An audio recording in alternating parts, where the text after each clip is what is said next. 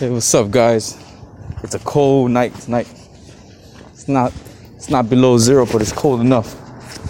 Cold enough that my hands are still cold. Usually they're warmed up by now. When I do my warm up and I start this podcast, my feet are a little cold, hands still cold. So I, know, and I get the feeling that the bar is gonna be cold as well. These pull-up bars. So today another day to learn from, another day to learn about my mistakes that I committed today because I don't want to do this tomorrow, and another day to reflect. This didn't happen to me last year.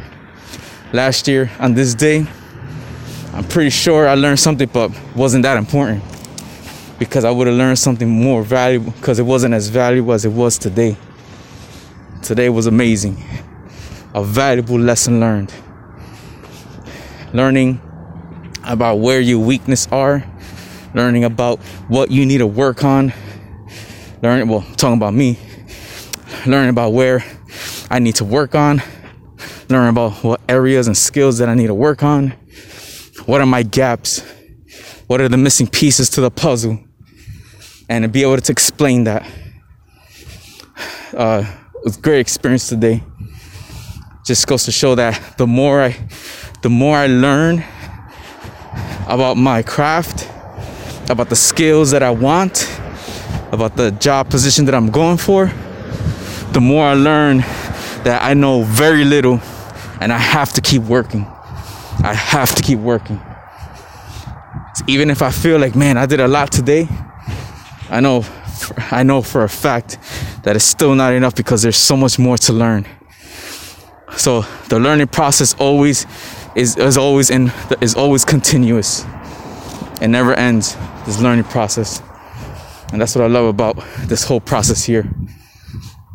I can easily decide to say I'm done, I'm finished, because it's just too much right now, or because it's always changing and it's just tiring. I could easily say that.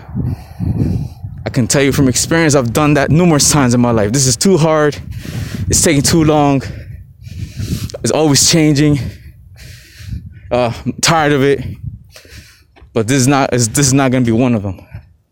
This is not gonna be one of them moving forward, especially into this year.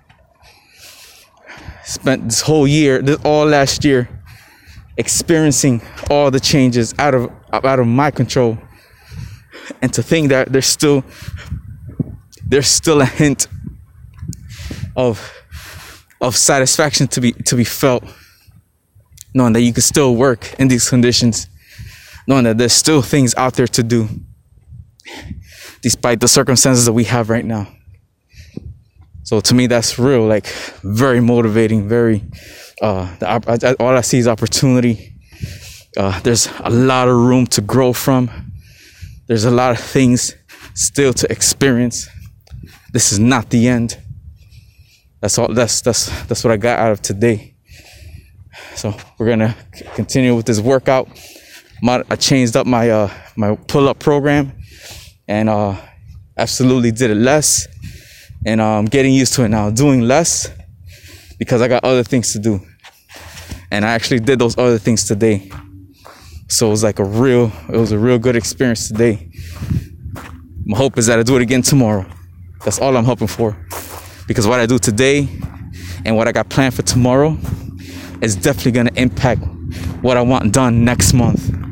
And it's definitely going to impact my, my position next year. Today is the most important day. So that's what I want to focus on. And when tomorrow comes, God willing, then that's what it's going to be. It's going to be all about tomorrow as well. So we'll do this again tomorrow, guys. God bless you. And uh, have a good night.